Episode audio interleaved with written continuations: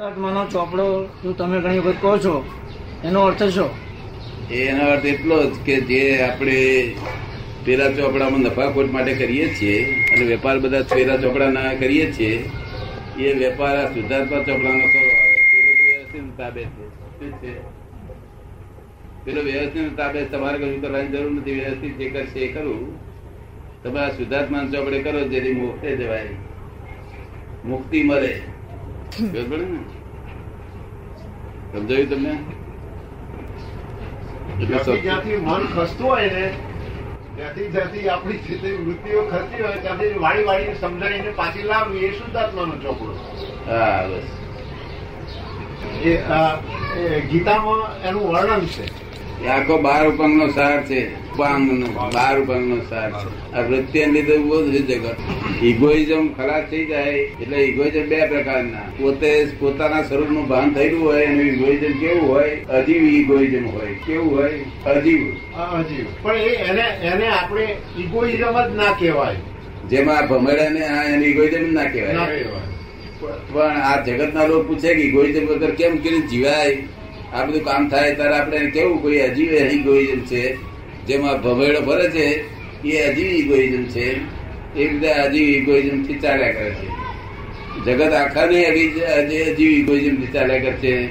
પણ પોતે એમાં છે તે ભ્રાંતિને લઈને આ હું કરું છું ભાન નાખે છે એટલે એને સજીવ થઈ જાય છે. શું થાય છે? પણ આ જેવું ઇગોઇઝમ છે એવું ઇગોટિઝમ છે. અંગ્રેજીમાં. ઇગોટિઝમ ઇગોઇઝમ છે અંગ્રેજીમાં ઇગોટિઝમ છે. ઇગોટિઝમ એટલે ઇગોટિઝમ એટલે શું? કે મારા અહંકારથી આ બધું વિશ્વ ચાલે છે. હું એકલો મારા અહંકારથી ચાલુ છું એટલો નહીં. પણ આ બધું વિશ્વ મારા અહંકારથી ચાલે છે. વિશ્વ બધું આખું મારા અહંકાર એને ઇગોટિઝમ છે. એવું કોણ બોલ્યું છે? ના સમજનારો જ બોલે ને. બે બોલે. બે બોલે. ગાડો બોલે બોલે. બે બોલે. એટલે સાચો બોલનાર હોય તેને એમ કેવું છે કે મેટ્રો હોસ્પિટલમાં લઈ જાવ મને. તપાસ કરી જુઓ તો તો ગાડો બોલે. ગાડાને કાયદો જ નહીં ને. ગાડાને કાયદો જ નહીં. એ પેલું વૃત્તિઓ ને પેલી અહંકારની વાત કરતા હતા ને આપ? વૃત્તિઓ ખલાસ થઈ ક્ષય થઈ જાય અથવા તો વૃત્તિઓ પાછી વાળવી એનો એનો એને બાર ઉપાંગનો સારાંશ આવી ગયો. પછી આપ એવું કહેવા કહેતા હતા કે ઇગોઇઝમ ખલાસ થઈ જાય. એને અને વૃત્તિઓને કેવી સંબંધ શું છે? વૃત્તિઓ પાછી વળે ને તો તો ઇગોઇઝમ ખલાસ થાય વૃત્તિઓ પાછી પાછી વળે જો. પાછી વળે કે ક્ષય થાય? તો ઇગોઇઝમ રહેતું પાછી વળે કે ક્ષય થાય? હમ. એ વૃત્તિઓ પાછી વરે અથવા ક્ષય થાય એનું થાય શું? ના ના ક્ષય ક્ષય ના થતી રહી હોય તો પ્રાચી વળી પછી ધીમે ધીમે ક્ષય થતી જાય. એકદમ ક્ષય ના થાય બધી. આ ડુંગળીનો એક પડ કાઢી નાખે તો બીજું પડ આવીને ઉભું ને. એવી વૃત્તિઓ હોય છે. અને કેટલીક વૃત્તિઓ ક્ષય થઈ જાય છે. એના જ્ઞાન વગર ક્ષય કેવી રીતે થાય? વૃત્તિઓનો જ્ઞાન વગર ક્ષય ના થાય. જ્ઞાન વગર ક્ષય કેવી રીતે થાય?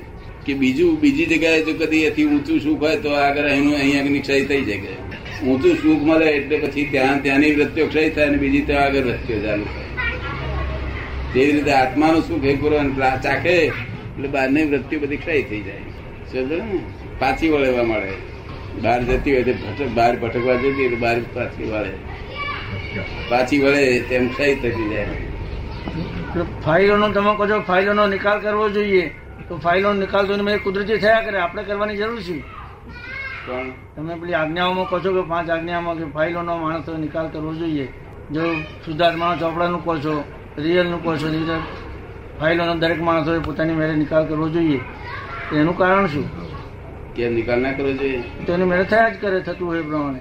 જે બનતું એ બન્યા જ કરે ને વ્યવસ્થિત પ્રમાણે. પછી ફાઇલો નિકાલ કરવાનું કારણ શું? આ તો નિકાલ હમો થાય ના થાય જોવાનું નથી. આપણે આ આજ્ઞા પાડવાની છે. આજ્ઞા પાંચ આજ્ઞા કોઈ માણસ આપણને જોડે ઝઘડો કરવા આવ્યો.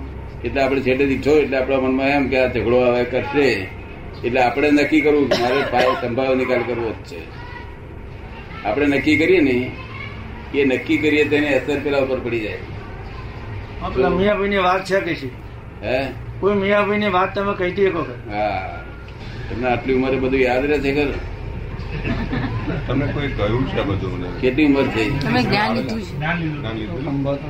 હા જ્ઞાન ઉંમર કેટલી? હડાહટ વર્ષ થયા ને? સડસઠ વર્ષ? સેવન્ટી થ્રી સેવન્ટી થ્રી ઘડિયાળનો વેપાર વેપાર ઘડિયાળનો? વાંકે દેખાય બધું? ચશ્મા નહીં.